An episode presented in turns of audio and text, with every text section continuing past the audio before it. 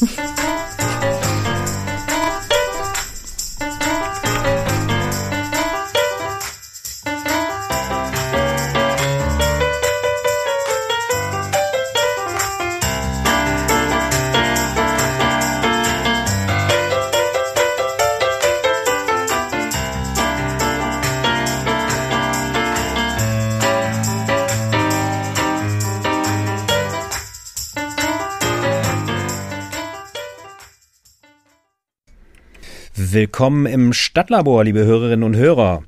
Heute experimentieren wir mit drei Studentinnen der Kunsthochschule Kassel, die sich in ihren aktuellen Projekten ihrer Familienbiografie annähern und dabei vielfältige Erfahrungen machen, in welchem gesellschaftlichen Umfeld genau diese Annäherung stattfindet. Für Sie am Mikro Klaus Scharke.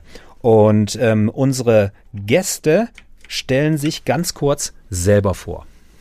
Ich bin Maria Wissalieva und ich studiere im siebten Semester visuelle Kommunikation in der Kunsthochschule in Kassel. Meine Schwerpunkte sind Illustration und Animation. Ja, hallo, hier ist Johanna Groß. Ich bin Studentin der visuellen Kommunikation im Bereich äh, Film und bewegtes Bild und mache gerade meinen Abschlussfilm an der Kunsthochschule. Hallo, ich bin Nuria Rojas Castañeda und ähm, ich studiere im dritten Semester Bildende Kunst und äh, bin in den Klassen mehrdimensionale Strategien, das glaube ich sagt auch ganz viel über meine Arbeit, und in der visuellen Kommunikation in der Klasse Film und bewegtes Bild.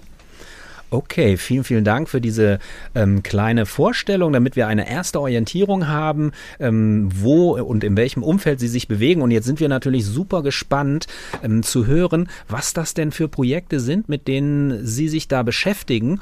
Und ähm, die Frau Bisaljeva darf den Anfang machen, einfach Ihr Projekt mal kurz für unsere Hörerinnen und Hörer zu skizzieren. Genau.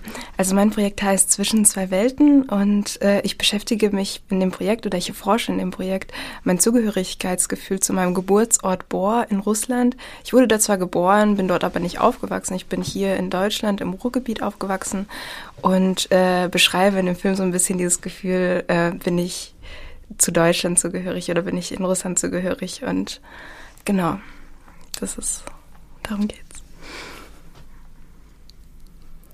Okay, dann äh, bitte die nächste von Ihnen. Die Frau Große haben wir, glaube ich, irgendwie ausgeguckt.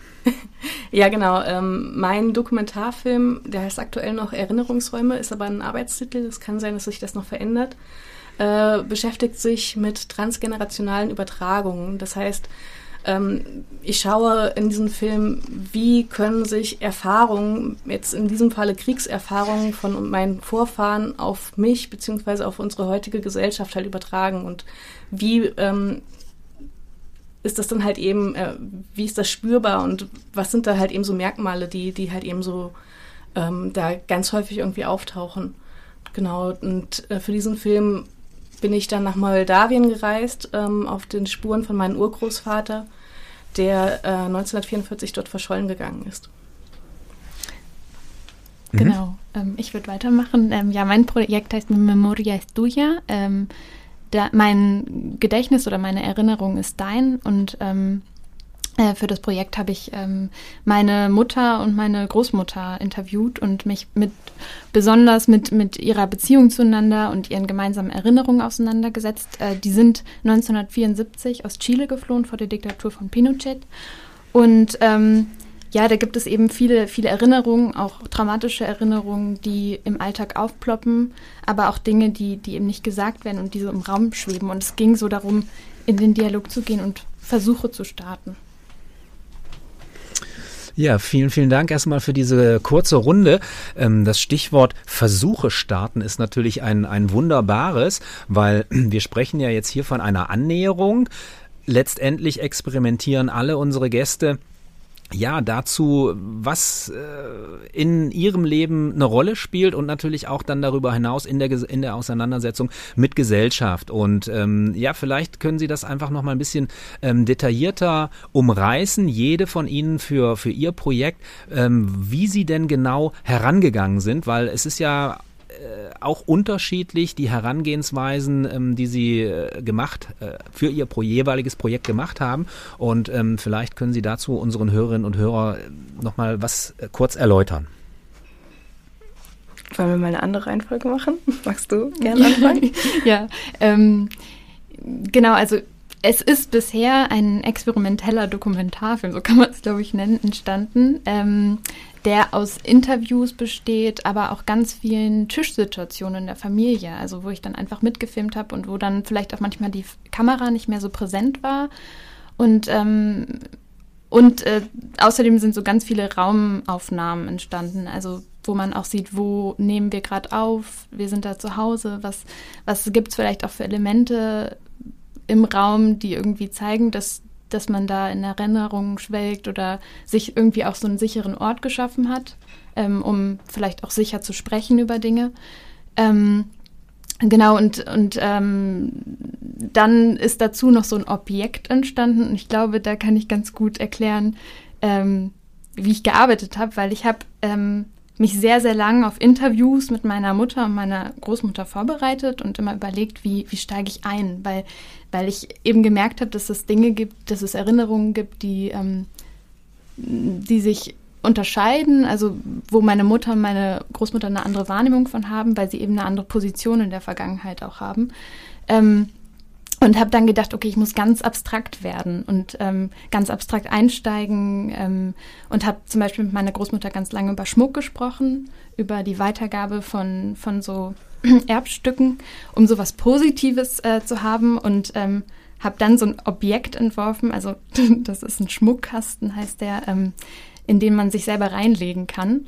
Und das waren so ganz, ganz viele Sachen, die entstanden sind, die ich im Endeffekt in, der, in den Aufnahmen nicht gebraucht habe. Also so, ähm, ja, wo, wo, wo, wo einfach dann dieses, dieses ähm, Gespräch über bestimmte Dinge und auch direkt über bestimmte Dinge viel wichtiger war als diese ganze vorkonstruierte, inszenierte Interviewsituation, die ich mir davor gedacht habe. Und ähm, ich glaube, das sieht man auch ganz, ganz stark in der Arbeit, dass ähm, bestimmte Dinge einfach scheitern oder anders laufen. Ich glaube, scheitern ist so negativ konnotiert. ja.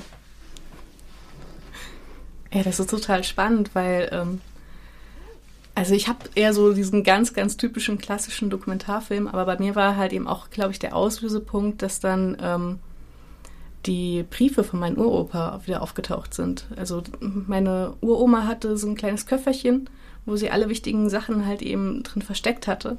Und durch Zufall ist jetzt vor zwei Jahren inzwischen mein Opa ähm, zu Hause bei sich ähm, darauf zurückgekommen, hatte, hat dieses Köfferchen gefunden und da war dann plötzlich ein Suchantrag ähm, fürs Rote Kreuz, ähm, wo dann halt eben herauskam, okay, äh, das Rote Kreuz hat meiner Uroma schon 1979 gesagt, dass ihr Mann, mein Uropa, sehr wahrscheinlich gestorben ist in Moldawien und ähm, das hat sie aber niemals gesagt. Das hat sie immer verschwiegen, hat immer gesagt, sie wartet auf ihren, auf ihren Mann und sie hofft darauf, dass er halt wiederkommt.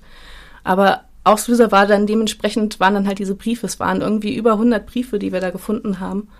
Und ähm, ja, dann ist dann halt eben diese ganz klassische Dokumentargeschichte halt eben entstanden. Ich gehe halt eben von diesen kleinen Briefen reise ich bis nach Moldawien und habe dann halt eben dieses, diese Dramaturgie dieser Geschichte immer näher zu kommen. Und gleichzeitig habe ich dann halt aber auch noch ähm, Gespräche dann halt geführt mit ExpertInnen im, im Bereich halt Psychologie oder ich hatte mit, ähm, also ich habe mit äh, der Psychotherapeutin Sandra Konrad gesprochen ähm, über ähm, Übertragung in den familiären Verhältnissen. Ich habe äh, mit Sven Rode gesprochen, das ist ein äh, Journalist, äh, Autor und ähm, einer der Mitbegründer des Kriegsenkel e.V., der sich halt super viel damit beschäftigt hat.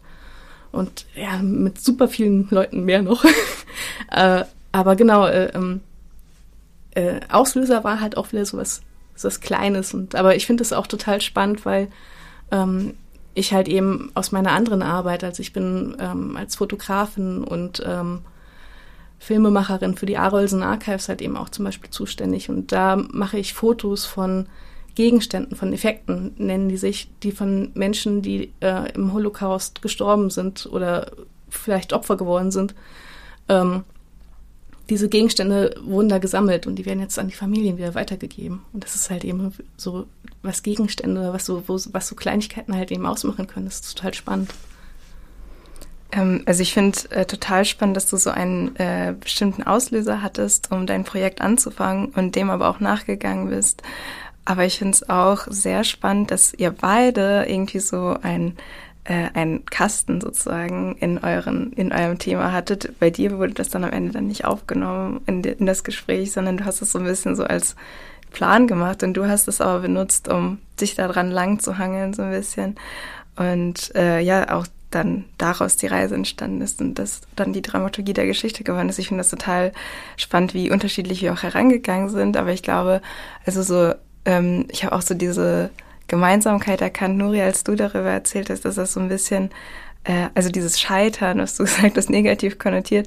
Bei mir war das auch so ein bisschen so, dass ich da so herangegangen bin, dass ich geplant habe, mit meiner Oma Gespräche zu führen, ähm, in denen wir über das Thema Zugehörigkeit reden und auch über meine Kindheit. Sie hat mir auch über ihre äh, Kindheit erzählt in den Gesprächen. Und äh, die Interviews sind oder die Gespräche sind aber gar nicht so gelaufen, wie ich geplant habe. Ich wollte es nicht als Interviewsituation äh, machen. Ich wollte auch einfach am Tisch filmen, also die Kamera hinstellen und wir reden. Und äh, in den Gesprächen kommt zufällig dann das Thema auf. Aber ähm, am Ende, meine Oma hat sich total äh, ja von der Kamera so beeinflussen lassen hat in die Kamera reingeredet und extra ganz andere Geschichten erzählt, als sie mir privat erzählt hat. Und ich fand ihre Geschichten aber auch so spannend, dass mein Thema sogar noch ein bisschen sich verändert hat während dem Dreh und ich sogar mehr noch auf ihre Geschichten speziell eingegangen bin und dann nochmal so ein extra Interviewteil, wo sie alleine mit der Kamera redet und die Geschichten, die sie aus ihrer Kindheit äh, an die Welt weitergeben wollte, auch erzählt hat, was total spannend ist, weil sie in so einem russischen Dorf aufgewachsen ist. Und ähm, das war aber für mich gar nicht geplant und äh, ich habe mich aber trotzdem darauf eingelassen und gedacht, okay, ich nehme das jetzt auf, weil mich interessiert das total und meine eigene Kindheit kann ich noch lange erforschen oder meine eigenen Erinnerungen mit Russland oder wie ich mich in Deutschland zugehörig fühle, das kann ich noch lange erforschen. Das habe ich immer bei mir, aber so oft besuche ich meine Oma nicht in Russland, deswegen nutze ich diese Zeit. Und ja. Ich würde, ich würde ganz, mich würde interessieren an dieser Frage. Also wir haben jetzt gehört, Sie alle sind irgendwie mit einem Plan an diese Sache herangegangen, ja, und haben während des Prozesses im Verlauf der Arbeit festgestellt, dass was ich mir vorgestellt habe, funktioniert irgendwie so nicht. Ne? Und, und, und dann muss, dann, äh, wie sind Sie mit diesen Situationen umgegangen? Also was, was hat das, was hat das in Ihnen, sage ich mal, so gemacht, dass einmal der Plan nicht funktionierte? Und ähm, ja, wozu sind Sie sozusagen dann gekommen, dadurch, dass Sie sich genau mit dieser Frage auseinandergesetzt haben?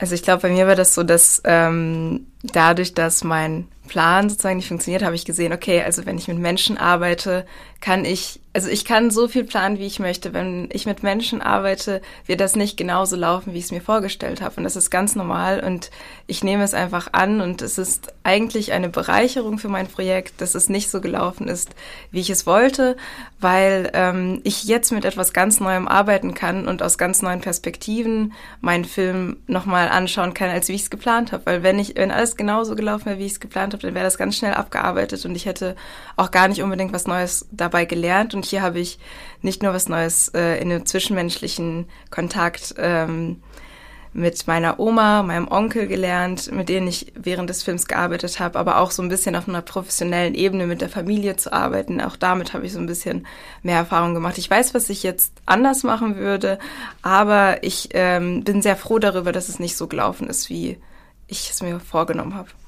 Ich finde Abarbeiten total das gute Stichwort. Da konnte ich mich gerade so mit identifizieren, dass man halt, genau, man hat so einen Fahrplan und denkt, okay, ich kann mich auch daran festhalten. Also, weil man natürlich auch vielleicht so eine Befangenheit hat oder so ein, schon da auch so über Hürden springen mhm. muss. Ich meine, also das, das klang bei beiden, beiden Arbeiten so raus und ähm, ähm, das, ja, dass man dann, dass man davon abweicht, aber mh, mm, vielleicht auch zulässt, ähm, so neue Thesen aufzustellen. Also so zu sagen, okay, also zum Beispiel bei mir war das so, dass ich irgendwie ganz am Anfang so das Gefühl hatte, ich das Thema ist heikel und wir kommen in eine ganz neue Situation und dann irgendwie zulassen musste, dass es eigentlich überhaupt nicht anders war, dass nur das jetzt eben aufgenommen wird und das zwar einem bewusst ist, aber es immer noch meine Familie ist und wir ähm, ja es bestimmte Sachen auch gibt, die schon kommuniziert waren und ähm, auch bestimmte Dinge gibt, die einfach total schön sind und total rührend und nicht belastet, sondern ähm, ja, die, die einem auch erhalten bleiben können. So, ja. Ja, ich muss auch sagen, so ähm, ganz klassischerweise beim Dokumentarfilm kann man ja auch eigentlich nie irgendwie so ein, mit so einem richtig krassen Konzept rangehen und man weiß, okay, ich habe dieses Drehbuch und es wird eins zu eins so umgesetzt, wie ich es mir halt erwartet habe. Dementsprechend bin ich da auch selber von Anfang an so ein bisschen dran gegangen, dass ich natürlich ein viel zu verkopftes Konzept irgendwie da hatte. Ich wollte am Anfang irgendwie vor allen Dingen über dieses Geschichten erzählen, dann halt auch irgendwie auch was machen, also so von wegen, äh, wie funktioniert orale Erzähltradition in Familien und so weiter und so fort. Aber das war dann halt viel zu weit weg irgendwie vom eigentlichen Thema.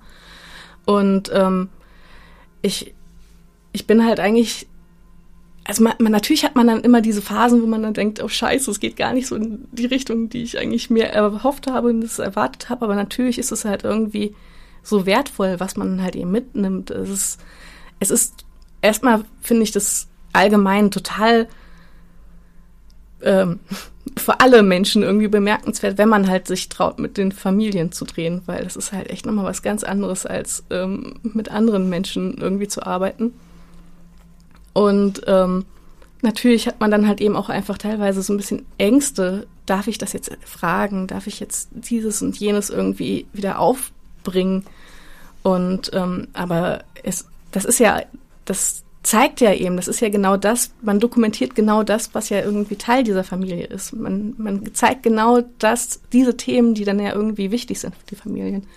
Und dementsprechend glaube ich, also so wie das bei euch auch klingt, ist es genau das, was halt eben auch dann die Essenz ist und was dann halt eben rauskommen sollte. Und das klingt gut.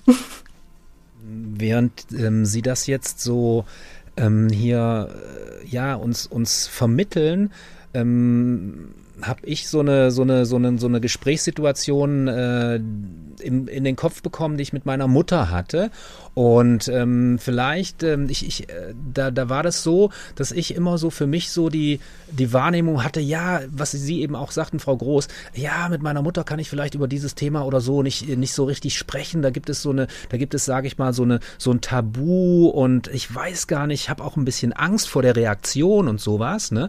Und ähm, ich habe dann irgendwann, und ich glaube, das geht vielen von uns einfach so, dass wir, dass wir sagen, ähm, ja, wir, wir, wenn wir, wenn wir diese Grenze mal überschreiten wollen, vor der uns natürlich auch irgendwie, da haben wir komische Gefühle dazu. Ähm, ich habe das dann irgendwann gemacht und habe, war total erstaunt über die Lockerheit meiner Mutter, dann sich mir sozusagen zu öffnen. Und dabei habe ich dann für mich so in der in der Reflexion festgestellt, dass möglicherweise ich mir selber mir die Grenze gesetzt habe ähm, und nicht so zu, und ich habe mich sozusagen selber geschützt ein Stück weit vor einem Thema, was auch mit mir was macht, während ähm, als dann die Frage im Raum war, als die Frage auf dem Tisch war, habe ich das Gefühl, das hört sich jetzt ein bisschen komisch an, aber ich habe das Gefühl, dass ich für meinen Mut, die Frage zu stellen, belohnt worden bin. Können Sie, können Sie damit was anfangen, was ich da sage? Ähm, ich würde sagen ja und nein, weil einerseits ich äh, kenne diese, ähm, dieses Gefühl, diese Angst davor, Fragen zu stellen, die, über die ich noch nicht geredet habe und bei denen ich das Gefühl habe, so, oh, das könnte eine Grenze überschreiten. Ähm, und nein, weil manchmal ich tatsächlich äh, so eine Grenze, an eine Grenze komme. Bei meinen Eltern habe ich das gemerkt, bei meiner Oma auch, ähm, dass sie darüber nicht reden wollen. Sie haben gesagt so, nein, darüber möchte ich jetzt nicht reden und ich finde das auch in Ordnung so und finde es auch gut, die Grenze zu respektieren. Und manchmal ist es aber auch ein Dazwischen, dass sie mir das zwar sagen, ich das aber nicht teilen möchte. Und ich merke, dass das, dass das eine Grenze überschreiten würde. Und ich finde das so schön am Film. Du hast das Stichwort vorhin genannt mit Komprimieren, dass man zuerst eine große Idee hat und dann wird es immer kleiner.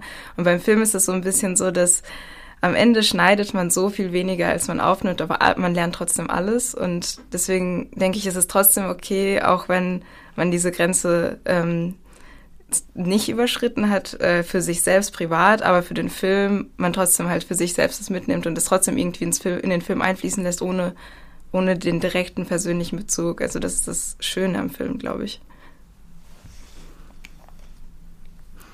Ja, ähm, ja, ich, ich kann dem eigentlich nur zustimmen. Also ich habe auch gemerkt, dass das ja, also dass meine Mutter und meine Großmutter sich so ähm, selbstständig gemacht haben, indem ähm, dass sie halt gesehen haben, okay, jetzt haben sie einen Raum. Ähm, und äh, meine Oma hat mir dann, hat mir sogar einen Brief geschrieben, in dem sie nochmal Sachen aufgeschrieben hat, die sie einfach nicht sagen konnte. Also weil, weil das ihr nicht über die Lippen gekommen ist und ähm, sie das in dem Moment nicht im Kopf hatte. Und ähm, da dachte ich dann auch so, Mensch, also mh, hm, ich glaube, ich glaube, man selbst hatte, hat auch so sein eigenes Tempo, äh, sich Sachen dann zu erarbeiten und zu trauen. Und man nähert sich, also beide nähern sich aneinander an. Nicht nur ich oder nicht nur wir nähern uns an eine Geschichte an, sondern die Geschichte nähert sich auch an uns an, die Menschen nähern sich auch uns an. Und ähm, ja, ich finde auch, was du meintest im Film, das ist die große Stärke des Films, dass ähm, ja auch Stillen wahnsinnig viel sagen ähm, oder auch ähm, was ich auch gemerkt habe, dass, dass eben vielleicht, vielleicht, vielleicht nicht so viele Fakten ähm, übermittelt werden, jetzt in den, in den ganzen Dateien, die man da gesammelt hat, aber ähm, dass es ja eigentlich auch bei so solchen Arbeiten wahnsinnig viel darum geht, dass, dass, dass so Gefühle, ähm, individu scheinbar individuelle Gefühle übermittelt werden und dass genau das das ist, was man aufarbeiten muss. Also das hast du ja wahrscheinlich auch so in deiner Arbeit ähm, erlebt, oder? Äh, ja, also ähm, ich, ich, bin gerade noch so ein bisschen. Okay. Ich, ich, fand, ähm, ich fand ähm, das, was du gerade gesagt hattest, mit dem, dass deine Oma einen Brief geschrieben hat, das hat bei mir so ein bisschen Gänsehaut irgendwie. Also es, das ist, das klingt einfach so schön, weil weil er einfach so viel gearbeitet hat und das ist total toll. Ähm, ja, also ich, ich habe halt eben genau, es ist halt eben die Sache was kann man halt eben dann auch vielleicht auch aufarbeiten in der Familie, wo ist dann halt eben auch die Grenze für die verschiedenen Personen, die man aber ja auch respektieren muss. Ähm, was mir halt eben so aufgefallen ist äh, während der ganzen Dreharbeiten und auch schon davor, es ist halt eben auch immer ein Hemmnis, wenn, wenn, wenn, wenn man zu nah beieinander ist. Also das bedeutet, ähm, wenn man jetzt von diesen transgenerationalen äh, ausgeht, ist es wirklich so, dass ganz häufig die Generation, die darauf folgt, also die ähm, von den Eltern, die Kindergeneration, die haben ganz häufig Probleme tatsächlich auch viel mehr noch irgendwie in die Kommunikation mit den Eltern zu kommen, weil es einfach zu nah ist, weil es einfach auch irgendwie einen selber zu sehr irgendwie beschäftigt und zu sehr irgendwie selber ja irgendwie ähm, gestaltet. Und tatsächlich habe ich das halt eben auch mitbekommen, dass mein Vater hat viele Geschichten von meinen Großeltern halt noch nie äh, gehört. Und bei mir war es tatsächlich so, dass meine Großeltern schon, als ich ein kleines Kind war, also seit ich vielleicht irgendwie drei, vier Jahre alt war, haben die mir Geschichten erzählt aus dem Krieg. Und sie haben mir irgendwie ihre ganzen Erfahrungen erzählt. Und das ist dann irgendwie das, was halt eben relativ typisch ist, ähm, dass es halt ganz häufig Generationen überspringt, dass man dann erst sich irgendwie öffnen kann. Und deswegen ist diese, diese, ähm, es ist total spannend, es ist total wichtig irgendwie, wenn Enkel mit ihren Großeltern halt ja, eben arbeiten können. Und genau, das, das, das öffnet halt eben dann auch nochmal ganz viele Geschichten. Okay, vielen, vielen Dank erstmal bis hierher. Ich werde jetzt ein kleines Experiment machen und versuchen, ähm, über YouTube einen Song zuzuspielen, damit wir eine kleine musikalische Pause uns gönnen können in unserer Sendung. Ähm, der Titel heißt gerade No estoy de ahí, No estoy de allá. Ich bin nicht von hier, ich bin nicht von da. Und ähm, wir schauen, ob das uns gelingt. Ja, willkommen, liebe Hörerinnen und Hörer, zurück im Stadtlabor. Das mit dem äh, Song, war, das war jetzt ein anderer Song, haben wir gerade festgestellt, ne? aber es ist uns immerhin gelungen, einen Song sozusagen anzuspielen. Und ähm, wir sind heute im Stadtlabor und experimentieren mit drei Studentinnen der Kunsthochschule Kassel, die sich auf unterschiedliche Arten und Weisen ähm, ihrer Familienbiografie nähern und dem, was sozusagen da eben auch an gesellschaftlichem Umfeld drum herum ist. Und ähm, das sind Maria Bisaljeva, Johanna Groß und Nuria Rojas Castañeda. Und ähm, vielen, vielen Dank erstmal für das, was Sie uns ähm, bis jetzt schon ähm, ja von Ihren Projekten mitgebracht und mitgeteilt haben. Und ähm, ich würde, wir haben ja jetzt viel über Film gesprochen, also alle von Ihnen nutzen das Medium Film. Jetzt wissen wir natürlich auch, dass das Medium Film ein sehr, sehr vielfältiges Medium ist und manchmal gibt es vielleicht auch ja andere Formen und wir haben auch gehört, dass Sie während Ihrer Projekte ja mit Herausforderungen umgehen mussten und auch umgegangen sind, dass es vielleicht gar nicht so geworden ist, wie sie sich das ursprünglich mal gedacht haben, dann aber umdisponiert haben. Und ähm, meine Frage jetzt an dieser Stelle an Sie, ähm, wir schauen mal ein bisschen äh, auf die Formate, die Sie benutzt haben. Also wie haben Sie das eigentlich genau gemacht und ähm, um halt auch mal zu hören, was für ein Spektrum in diesen drei Arbeiten ähm, ja da vorkommt. Und ähm, überlegen Sie kurz, wer da loslegt und dann dann sind wir sehr, sehr gespannt zu hören, was Sie da äh, genau wie gemacht haben. Ähm, ja, ich fange mal an, ähm, weil mein Film, ähm, ja, wie gesagt, ja, wie ich ja vorhin schon gemeint hatte, relativ klassisch funktioniert. Es ist dementsprechend ein Dokumentarfilm, den ich ähm, zusammen mit meinem Freund vor allen Dingen gedreht habe, der ähm, mich in der Kamera unterstützt hat, aber natürlich auch irgendwie im, im im Entwickeln des Stoffes und ich hatte aber natürlich immer auch immer das Glück, dass ich mit anderen Menschen zusammenarbeiten konnte, die, die mich dann begleitet haben, etwa nach Moldawien. Da ähm, war die wunderbare Magda Bernhard zum Beispiel dabei, äh, die uns beim Ton unterstützt hat. Und ähm, genau, bei, bei uns ist es halt eben so gewesen, ich, ich habe mehrere Ebenen für diesen Film entwickelt gehabt. Ich habe einmal die klassische Ebene mit meinen Großeltern, wo ich dann ins Gespräch mit ihnen komme, wo ich ihren Alltag filme. Dann habe ich ähm, den Part, wo ich dann halt eben durch Deutschland reise und dann halt verschiedene ExpertInnen treffe, die dann halt so ein bisschen etwas ähm, allgemeineres, sozial relevanteres gewissermaßen dann halt eben erzählen. Und dann habe ich natürlich auch die, die Reise nach Moldawien selber ähm, die dann halt natürlich auch nochmal meine eigene Reise in diesem Sinne ja auch ist, weil, weil ich mich selber dann halt eben viel mehr nochmal in dieses Familienkonstrukt hineinbegebe. Allein halt da schon heraus, weil ich die erste bin aus meiner Familie, die halt eben jetzt wieder nach Moldawien gereist ist und zufälligerweise bin ich halt eben genau in dem gleichen Alter wie mein Urgroßvater, als er nach Moldawien gereist ist, was natürlich jetzt kein Zufall ist, aber ist. Ne? Genau, und ähm, ansonsten habe ich dann halt eben nochmal so eine innere Ebene, um, um halt eben, um, um über meine eigenen Gedanken sprechen zu können. Und das mache ich dann halt eben mit 16 Millimeter. Da habe ich eine Bolex mir ausgeliehen von der Kunsthochschule und habe dann halt analog gedreht und habe dann aber auch noch diese Reise ähm, wo dann halt eben dann auch nochmal die Briefe von meinen Urgroßeltern vorgelesen werden, weil es zum Glück halt eben echt noch diese Kommunikation gibt, um, um ihnen dann halt eben auch nochmal die Sprache zu geben, obwohl sie halt schon längst verstorben sind.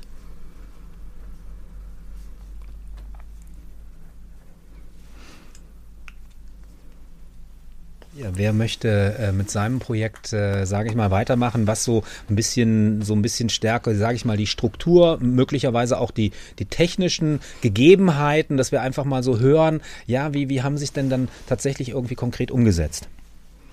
Ähm, ja, also ich mache mal weiter. Äh, ich wollte noch mal ganz kurz auf den äh, Zeitpunkt eingehen. Ich fand es interessant, dass bei dir es so war, dass du im genau gleichen Alter warst.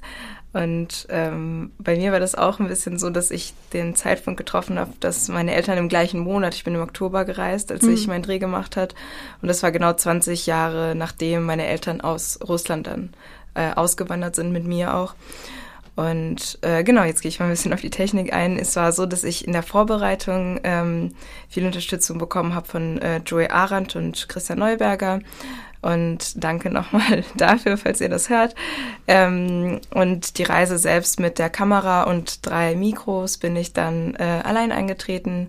Es war im Oktober und äh, ich hatte noch nicht so viel Kameraerfahrung, als ich das gemacht habe. Das war so ein bisschen ein Experiment mit der Technik, weil ich äh, vorhabe, den Film einerseits dokumentarisch äh, mit den Kameraaufnahmen zu machen, aber auch äh, Found Footage. Das bedeutet äh, Material, was ich schon hatte, äh, zu verwenden mit Fotos, die ich gefunden habe bei meiner Oma dort, aber auch bei meinen Eltern. Ähm, und die dritte Ebene, die ich reinbringe, ist die Animationsebene. Und das, was ich jetzt dokumentarisch gedreht habe mit den Filmaufnahmen, also habe ich äh, ein bisschen rumexperimentiert mit den Einstellungen, mit den Mikros und ähm, habe dabei auch sehr viel gelernt. Ähm, aber zum Beispiel ist es mir auch passiert, dass meine Oma gar nicht unbedingt auf, der, auf dem Bild am Ende zu sehen werden möchte. Und da ich sowieso die Animationsebene drin habe, äh, mit der ich meine Erinnerung eigentlich äh, nur darstellen wollte, werde ich meine Oma wahrscheinlich äh, nur animieren oder sie gar nicht ins Bild bringen, sondern nur ihre Stimme ins Bild bringen und darüber etwas anderes legen. Und ähm, Deswegen ist es bei mir halt nicht so ganz klassischer Film gewesen, sondern ich habe, äh, ja, ich war halt die Kamerafrau und habe die Mikros hingestellt und war halt gleichzeitig am Interview führen. Und ähm, genau, so ist das irgendwie abgelaufen. Kann sein, dass ich jetzt irgendwas vergessen habe. Aber genau. Und lief es bei dir ab, Noria? ja, ähm, weil du gerade so angesprochen hast, also dass du auch nicht so viel Kameraerfahrung davor hattest, das war bei mir genauso. Deswegen dachte ich auch immer so, oh Gott, ich mache jetzt so ein Projekt, das mir auch so am Herzen liegt mhm. und wo ich irgendwie auch möchte, dass alle ähm, so präsentiert werden, wie sie das auch möchten, also dass sich niemand schlecht fühlt. Ähm, und habe dann ja mit ganz vielen aus der Kunsthochschule gesprochen. Ich bin da ja auch gerade erst an die Kunsthochschule gekommen, als ich das begonnen habe und habe da ja dieses neue Netzwerk genutzt ähm, und äh, auch oft ähm, in der Vorbereitung irgendwie mit verschiedenen Leuten telefoniert und so und ähm, habe dann aber diesen, also habe eigentlich, bin dann ziemlich, also jeden Monat wieder nach Hannover gefahren, also meine Familie wohnt in Hannover und habe meine Kamera einfach mitgenommen, also alles, was ich so hatte, mitgenommen. Auch immer, wenn ich zu meiner Oma gefahren bin, habe ich auch immer alles mitgenommen und es stand ganz lange einfach nur da. Also so. Ähm, genau, und äh, in der, also genau, und dann habe ich eben angefangen, irgendwann ging es dann an tatsächlich an Interviews und ähm, an, an diese, also irgendwann habe ich nur noch die ganze Zeit gefilmt. Da ist meine Familie irgendwann auch ein bisschen verrückt geworden, weil ich nur noch gefilmt habe. Und da ist auch teilweise ist ziemlich viel schief gegangen in der Technik. Also die Kamera ist ausgegangen mittendrin, die ist umgekippt. Ähm, irgendwie einmal ist äh, haben wir uns was da aufgebaut, so mit, mit dem Schmuck, haben den ähm, im Raum aufgehängt, dann ist das alles umgefallen, wir mussten um die Kamera herumfegen. Also ähm, ja, da ist technisch ganz viel schiefgegangen. Und ähm, als ich mir das dann angeschaut habe, ist mir aufgefallen, dass ich ähm, dass, dass ich glaube, dass ich dieses, dieses äh, klassische Format ähm, loslassen muss. Also das ist jetzt schon so viel anders geworden ist, dass ich irgendwie eine neue Form suchen muss. Und jetzt ähm, ist es so, dass der Film ähm, drei Bildquellen nebeneinander hat, die, ähm, ähm, die ganz unterschiedliche Sachen zeigen. Und es gibt immer so einen Hauptstrang, in dem gesprochen wird. Und der Hauptstrang wechselt aber auch sein, seine Position. Also mal ist das an der Seite, mal in der Mitte. Ähm, mal beobachten sich vielleicht auch die einzelnen Bilder gegenseitig. Und ähm, ganz, ganz eine große Rolle spielt jetzt auch unten der Untertitel, weil der Film ist auf Deutsch und Spanisch und ähm, der, also der hat einfach einen viel Platz, weil, weil dieser, das Gesprochene irgendwie so mir immer wichtiger geworden ist. Ja. Ist total spannend, weil das ist ja dieses klassische Triptychon, was ja irgendwie in der Kunstgeschichte immer wieder auftaucht und so als Medieninstallation kommt das ja auch dann super spannend. ich würde ganz gerne mal ähm, so, äh, sage ich mal, ihre Spontanität einladen. Und sie haben ja sich wahnsinnig intensiv mit diesen Projekten äh, beschäftigt. Und ähm, vielleicht so als als äh, hören Sie mal kurz in sich rein und überlegen Sie mal, ähm, welchen ganz, ganz besonderen Moment es für Sie bei Ihrer Arbeit gab und ob Sie uns den, äh, ob Sie den mit uns teilen können. Also ich kann da relativ schnell anfangen, falls ihr noch überlegt. Ähm, für mich war der absolut besonders, besonderste Moment überhaupt, als ich in Moldawien war, äh, in diesem, in dem Dorf, wo mein Urgroßvater verschollen gegangen ist, Gieska. Ähm, da bin ich dann halt durch das Dorf gelaufen, habe überall Menschen gefragt, ob die irgendwelche Erinnerungen haben an diesen Zweiten Weltkrieg. Und ganz viele Menschen haben halt eben gesagt, nein, nein, nein, ähm, wir sind nach dem Krieg geboren und ähm, in Moldawien allgemein ist die Lebenserwartung nicht so hoch wie bei uns hier in Deutschland. Ähm, ich bin also dementsprechend total frustriert diesen ganzen Tag darum gelaufen, habe alle möglichen Menschen gefragt, ob sie irgendetwas wissen, was hier halt damals passiert ist. Und dann, wir wollten eigentlich schon losfahren wieder, ähm, haben wir die orthodoxe Kirche vor Ort gefunden. Und zufälligerweise kam halt äh, gerade da der orthodoxe Priester zu uns, der gerade eigentlich seinen Gottesdienst vorbereitet hat. Und mit denen habe ich dann gesprochen und ähm, der hat dann plötzlich erstmal das Foto gesehen von, was ich in der Hand hatte, von meinem Urgroßvater mit meiner Urgroßmutter und mit meiner Oma, die noch irgendwie drei Jahre alt war.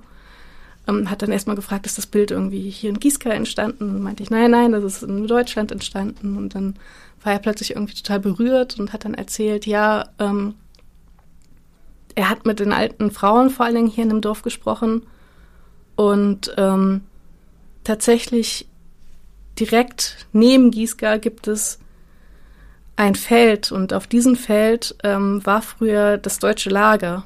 Ähm, die haben da auch so ihre, ihre eigene Kirche aufgebaut und keine Ahnung, also das war ihnen alles total wichtig natürlich, dass sie halt eben so nebeneinander gelebt haben. Gießgar war eine neutrale Zone, das war halt eben ähm, ja halt ähm, eine friedliche Zone eigentlich und ähm, tatsächlich war es dann so, dass dann 1944 im, ähm, im Sommer, im August, ich bin erst im September da gewesen, oder Ende August, dann halt Anfang September war ich äh, dann auch tatsächlich da. Ähm, da war es dann halt eben so, dass, ähm, dass dann halt eben der Gegenangriff kam von äh, den russischen Soldaten und das äh, deutsche Lager wurde zerstört die Menschen, angeblich wurden die ganzen Soldaten, die noch da waren, dann halt eben zusammengesammelt, wurden dann in eine Reihe gestellt und wurden dann alle erschossen. Und er hat dabei erzählt, dass, dass diese äh, Menschen halt eben alle noch unter äh, in diesem Feld liegen, dass, dass die halt alle ähm, dort sind und dass das im Dorf halt eben diese Geschichte war, dass, dass, dass alle wussten, da ist eigentlich ein großer Friedhof und niemand möchte da sein Haus drauf bauen. Und ähm, das war dann halt irgendwie so surreal, dann eben auch dann irgendwie auf, an diesem Feld zu sein und dann halt eben dieses, dieses total idyllische Feld zu sehen mit dem Walnussbaum, der dann dort im Sonnenuntergang stand. Ähm, und es war halt einfach so schön und es hat sich einfach so gut angefühlt, so, so erlösend irgendwie. Und zum Gleich war ich aber auch halt eben auch so unglaublich gerührt, weil, weil die Menschen einfach so super nett gewesen waren, den ganzen Tag schon. Wir, wir sind da rumgelaufen und alle haben sie uns in Wassermelonen angeboten. Wir haben Weintrauben mitbekommen, wir haben Äpfel, äh, Pflaumen. Und äh, tatsächlich sind diese Äpfel und Pflaumen und der Wein, das ist alles etwas, was dann halt eben auch in den Briefen von meinem Urgroßvater immer mal wieder auftauchte, dass das Essen so schön hier wäre und so. Und das war dann halt irgendwie alles so, hat sich so verbunden und das war halt irgendwie ich war halt total berührt von, von, von diesen Menschen, die einfach so nett waren zu mir, obwohl ich irgendwie Deutsche war und Angst hatte, dass, äh, dass ich da halt eben irgendetwas aufbrechen könnte und irgendwie Schwierigkeiten, dass es Schwierigkeiten dadurch geben könnte. Aber die Menschen waren halt einfach super nett und dieser Ort war so wunderschön und das war halt irgendwie, ich, ich musste dann halt irgendwie aus, aus dieser Situation heraus dann einen Brief schreiben. Ich musste dann meinen Urgroßvater einen Brief schreiben, den ich dann dort in den Baum gelassen habe.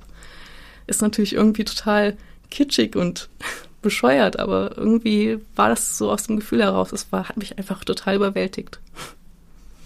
Ich finde, das war eine total gute Aktion, die Sie da gemacht haben, weil Sie sind Ihrem Gefühl gefolgt, jetzt etwas zu tun, obwohl das alles schon so weit äh, zurückliegt ne? und, und, und einfach für sich äh, dem nochmal halt auch, ähm, sage ich mal, Raum zu geben. Ja, Dankeschön, dass Sie das äh, mit uns geteilt haben. Wie ist es bei den beiden anderen? Aber gibt es da so Momente, ähm, wo Sie auch sagen können, ich habe ja nach einem besonderen Moment, also der einem einfach so in Erinnerung geblieben sind, dass Sie haben ja auch erzählt, wir, ja, manche Kamera ist umgekippt und so weiter. Es können auch solche Dinge sein. Also vielleicht überlegen Sie einfach mal für sich kurz. Ähm, ich leite mal von dem Gespräch mit dem orthodoxen Priester zu einem orthodoxen Friedhof über. Äh, bei mir war es so ein Moment, als ich äh, mit meiner Oma auf dem Friedhof war während des Drehs. Und es war gar kein Moment, in dem ich äh, gedreht habe, sondern einfach nur ein Moment, während wo ich da war während dem Dreh. Wir haben äh, die Gräber von äh, unseren Vorfahren und äh, meinem Opa und so und den Geschwistern von meiner Oma das Unkraut dort gejätet. Russische Friedhöfe kann man sich so vorstellen wie ein riesiges Feld mit ganz vielen Birkenbäumen drumherum und die sind einfach nur unendlich äh, groß und da wächst überall ganz schön viel Unkraut und das ist ganz normal, dass die Verwandten dann dahin gehen, die Gräber pflegen, das Unkraut täten und alle haben so kleine Vierecke abgetrennt und da steht dieses orthodoxe Kreuz drauf. Und meine Oma hat mir angefangen, über meine Verwandten zu erzählen, die ich zu Lebzeiten nie kennengelernt habe. Und äh, sie hat das total ähm, interessant und lebhaft erzählt. Es war gar nicht traurig, wie sie das erzählt hat, sondern einfach, ähm, sie hat sich an das Leben mit ihrer Schwester erinnert, mit ihrem Onkel und ähm, hat mir bei jedem Grab immer mehr Geschichten erzählt. Und das war ungefähr der Moment, als ich gemerkt habe, so okay, mein Film wird nicht nur äh, ein Film über meine Erinnerung, sondern ähm, ich werde auf jeden Fall auch meine Oma festhalten und was sie erzählt. Äh, später vor der Kamera hat sie mir dann ein bisschen was anderes erzählt, weil das nicht das war, worüber sie reden wollte, aber es war so ein Anstoß, äh, mich mehr so ein bisschen mit der Vergangenheit und meiner Familiengeschichte zu beschäftigen. Und auch ein sehr schöner so Moment, wo ich einfach gemerkt habe, wie ja, wie ähnlich auch ähm, Leute aus der Vergangenheit sind zu Leuten, die ich jetzt kenne und die jetzt in meiner Familie sind. Und ähm, ja, diese Art, sie über den Friedhof kennenzulernen, das war schon so ein bisschen, ja, sowas Besonderes. Ich habe nur diese Fotos gesehen auf diesen Kreuzen, die drauf waren und halt die Geschichten dazu und ähm, danach habe ich mir halt Fotoalben angeschaut von meiner Oma und äh, mir die nochmal angeguckt und dann hatte ich auf einmal die Geschichte zu den Leuten im Kopf, zu, zu denen ich halt vorher nur diese Fotos hatte. Und das war auch ein sehr spannender und interessanter Moment, der mich dann dazu angeregt hat, ja spontan noch ein bisschen in eine andere Richtung zu gehen mit meinem Film. Genau. Ich habe äh, totale Gänsehaut. Also seit Johanna angefangen hat mit ihrer Erzählung und jetzt du weiter ähm, erzählt hast, Maria, ähm, habe ich wirklich eine Gänsehaut, weil das sind so wie so Knackmomente, wo ihr so vielleicht nochmal so, so für euch auch was, was Neues entdeckt habt in eurer Arbeit und ähm, das ist total schön zu hören. Danke. Ähm, ja, ich habe gerade wirklich lange überlegen müssen, weil ich glaube, dass ähm, bei uns so ganz viel zwischen Tür und Angel passiert ist. Also so ganz kurze Sätze, die dann irgendwie so ähm, wichtig waren, die ich mir vielleicht flüchtig irgendwo auf so einem Zettel notiert habe ähm, und äh, über die ich lange nachgedacht habe. Aber ich glaube, was, was irgendwie davon habe ich ja jetzt schon erzählt, also Herr Schack, ähm, Herr Schack hat es ja gerade auch angesprochen. Ähm, meine Oma und ich haben ihren Schmuck äh, rausgeholt, also aus allen äh, Kisten, die sie da äh, stehen hat. Und ähm, den irgendwie ein bisschen nach, nach Zeit äh, sortiert, von wem sie den Schmuck hat, äh, ob sie sich den selbst gekauft hat oder ob der aus Chile ist, ähm, von ihrer Ver Verwandtschaft. Und ähm, haben den dann an so einer Nylonschnur aufhängen wollen, im ganzen Raum. Und es war, also unser Gespräch ging in so eine Richtung, dass man eben auch über bestimmte Erinnerungen denkt, ähm, vielleicht auch so eine Diskriminierung, die man in seiner Familie aufgrund seiner Flucht ähm, und seiner Entscheidungen, die man getroffen hat, im Zuge dessen ähm, erfahren hat. Und es war so sehr angespannt ähm, und dann ist dieser Faden gerissen und die Lampen sind umgekippt, an denen das ähm, äh, alles äh, hang und es war eigentlich von Anfang an klar, dass diese Konstruktion zusammenfallen wird. Aber danach war auch das Gespräch vorbei und wir waren aber, glaube ich, beide erleichtert und es war so ein Rums, also so und wir haben wir haben Scheiße gesagt und Mierda, also Scheiß auf Spanisch und es äh, war wie so ein äh, so, so, so ein Loslassen von diesem, ich stelle Fragen und sie antwortet und wir werden hier etwas ähm, ausgraben. Und äh, immer wenn ich das sehe, bin ich wieder erleichtert und erschrocken. Also man, man erschreckt sich ein bisschen. ja. Okay, bis hierher erstmal ganz, ganz herzlichen Dank, dass Sie diese Momente äh, mit uns geteilt haben. Wir machen nochmal eine kleine musikalische Pause und die Herausforderung für Herrn Scharke steht, besteht darin, das technisch jetzt irgendwie in die Reihe zu bringen. Einen kleinen Augenblick. Ja, willkommen zurück im Stadtlabor. Ähm, kleine, wir hatten eben gerade mit der Musik einen technischen Hintergrund, das haben wir irgendwie geregelt, da gab es vielleicht einen kleinen Break.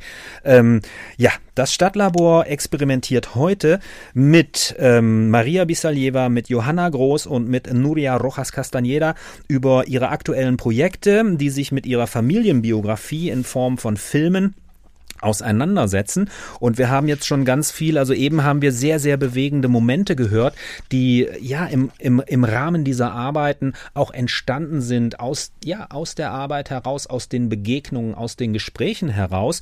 Und ähm, ich würde jetzt in, in unserer ähm, dritten Runde, wo wir jetzt fast auf der Zielgeraden unserer Sendung sind, noch ganz gerne mal so das Thema ähm, unter dem Stichwort Erkenntnisse angehen. Also was haben Sie ähm, für sich persönlich mitgenommen und was haben Sie vielleicht auch dann eben darüber hinaus, über unsere Geschichte, über unsere Gesellschaft, über ähm, die Dinge gelernt, die in, in die all das Leben, mit dem Sie sich auseinandersetzen, eingebettet sind. Und ja, bitte äh, überlegen sich, wer zuerst das Wort ergreift und dann schauen wir.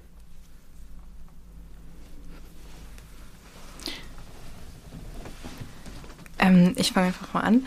Ähm, also ich glaube, bei mir ist die größte Erkenntnis, dass dieses Projekt ein Anfang von etwas ist, woran ich auf jeden Fall weiterarbeiten möchte und was, womit ich mich aber auch mein Leben lang beschäftigen möchte. Es ist äh, jetzt mein erster Schritt gewesen, mich mit meiner eigenen äh, Zugehörigkeit, äh, aber auch der Geschichte von meinen Eltern und meinen Großeltern zu beschäftigen. Und da gibt's noch so viel zu erforschen und ich habe noch so viele Fragen, äh, dass ich auf jeden Fall weitere Projekte äh, damit plane. Und meine andere Erkenntnis ist, äh, dass es total schön ist, sich mit, ähm, ja, mit der Geschichte von anderen Leuten zu beschäftigen und nicht nur mit der eigenen Geschichte. Und dass es eine gute Entscheidung war, so dieses äh, spontan noch über meine Oma mehr herausgefunden zu haben.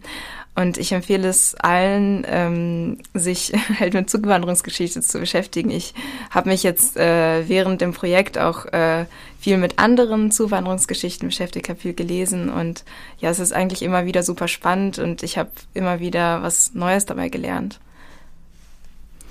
Ja, ähm, ich kann auch mich da wieder nur anschließen. Also das, äh, ähm, ja, dieses, äh, dieses Gefühl, dass das ein Startpunkt ist, äh, von dem es jetzt weitergeht und wo, wo immer mehr zu entdecken ist, aber wo man auch vielleicht irgendwie seine eigene Position immer wieder hinterfragt, das, das äh, finde ich auch. Also bei mir ist es so, dass, dass ich irgendwie gemerkt habe oder so einen Mut entwickelt habe, die Sachen dann anzugehen, Fragen zu stellen und mich auch zu trauen, weil, weil, ich, weil ich mir viel bewusster bin, dass das eben, dass, dass Geschichten weitergetragen werden und die uns eben auch was angehen, auch wenn wir sie nicht direkt erlebt haben. Und ähm, ich glaube, was ich so auch im Projekt ähm, wirklich gemerkt habe, ist, dass es so, so eine Dringlichkeit gibt über diese persönliche Position und auch scheinbar individuelle Gefühle zu sprechen, weil das, also wir haben viele Fakten über bestimmte Ereignisse, aber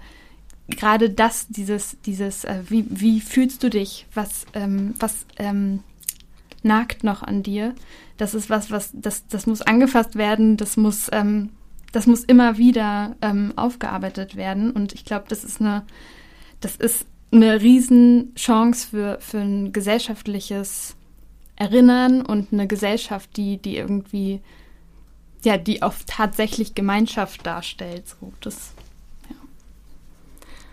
ich habe jetzt gerade noch so ein bisschen nachgedacht, weil natürlich ist es vor allem bei meinem Thema Erkenntnisse natürlich auch so eine prekäre Sache im Prinzip, weil ähm, ich beschäftige mich mit dem Zweiten Weltkrieg, ich beschäftige mich dementsprechend natürlich auch einfach mit der Schuldfrage, weil äh, in, in deutschen Familien ist einfach natürlich diese Schuldfrage einfach unglaublich wichtig und es ist auch total relevant, äh, darauf einzugehen natürlich, dass, dass Vorfahren dementsprechend halt eine gewisse Schuld auf sich genommen haben. Zugleich ist mir halt eben aufgefallen, dass, ähm, oder das ist meine Erkenntnis dabei, dass es halt einfach eine unglaubliche Aufarbeitung halt einfach noch in Deutschland braucht. Wir, wir wissen alle, was passiert ist, aber wir wissen immer noch nicht genügend darüber, was in unseren Familien passiert ist. Und wir haben noch nicht beispielsweise halt eben über diese Schuld oder eben vielleicht auch ähm, auch über, über die Traumatisierung natürlich auch mitgesprochen, die, die jetzt beispielsweise halt eben diese Kriegskinder miterlebt haben, die, ähm, ähm, die im Prinzip ja erstmal unschuldiger sind als die Erwachsenen, die, mal, die damals halt wirklich im Krieg teilgenommen haben. Und zu, zum anderen ist mir natürlich dann aber im persönlichen Sinne auch natürlich auch nochmal aufgefallen, dass ich ganz unbewusst, obwohl meine Familie super ist und äh, das niemand irgendwie wahrscheinlich haben wollte, habe ich einen Familienauftrag mitbekommen. Ähm, das liegt einfach daran, dass ich, ähm, ich heiße Johanna Lena, meine, meine Uroma hieß Helene, wurde aber immer, oder wurde von mir immer Oma Lena genannt, oder beziehungsweise hieß, wurde sie entweder Lena oder Leni genannt. Und mein Urgroßvater hieß Josef. Ich sollte eigentlich erst auch Josephine heißen, ähm, aber sein Zweitname war Johann, Johann, Johann, genau. Und ich habe dementsprechend beide Namen halt irgendwie in mir drinne. Und als ich mit äh, der Sandra Konrad gesprochen hatte, war es zum Beispiel auch so, was interessiert mich eigentlich an diesen beiden Personen? Die, die sind doch so weit weg. Und erst in Moldawien habe ich dann irgendwie gecheckt. Ja, irgendwie ist diese Verbindung halt da, weil ich nach den beiden benannt wurde. Ich habe, ich bin, äh, ich habe diese beiden Personen in mich vereint, in Anführungszeichen. Und dementsprechend war das mein Familienauftrag, auch wenn es unbewusst war, aber es ist halt immer bei Familienaufträgen unbewusst, dass ich diese zwei Personen in Moldawien wieder vereinen sollte. Das ist total skurril, aber so hat es anscheinend funktioniert. Ja, bis ähm, hierher erstmal ganz vielen Dank. Ich glaube, es gäbe noch sehr, sehr viel zu erzählen ähm, über diese Projekte, aber wir sind jetzt erstmal am Ende unserer Sendezeit. Vielleicht noch ganz kurz von einer von Ihnen, wann kann man diese Werke irgendwie auch, sage ich mal, sehen? Wann, wie, wie ist da gerade der Plan? Also bei mir ist es so, dass ich ähm, die wahrscheinlich äh, dieses Jahr ausstellen werde. Ähm, ähm, in der Zeit der Dokumenta in Kassel wird, wird eine Ausstellung ähm, sein, in der Kunsthochschule. Ich glaube, ich kann da noch nicht so viel zu sagen. Ja, ich wollte auch dieses Jahr auf jeden Fall äh, mit dem Film fertig werden äh, und ihn dann bei Festivals einreichen und äh, ja, mal schauen, vielleicht beim Dogfest Kassel dann äh, oder woanders. Ich äh, werde es teilen dann, sobald es soweit ist. Bei mir ist es tatsächlich ähnlich. Ich befinde mich in der Postproduktion und dementsprechend ähm, ist selbstverständlich halt wirklich wieder eine Auswertung auf Filmfestivals geplant. Das ist gang und gäbe ja irgendwie bei Filmproduktion. Ähm, zum anderen möchte ich aber natürlich auch irgendwie, weil es mein Abschlussfilm ist, äh, eine Premiere dann in Kassel dann noch feiern. Und das ist dann halt, ich schätze mal, es wird wahrscheinlich irgendwie Mitte, Ende des Jahres sein, dass dann halt eine Premiere wirklich dann auch in Kassel gefeiert werden darf. Herzlichen Dank fürs Zuhören und alles Gute, gute Nacht und demnächst wieder im Stadtlabor.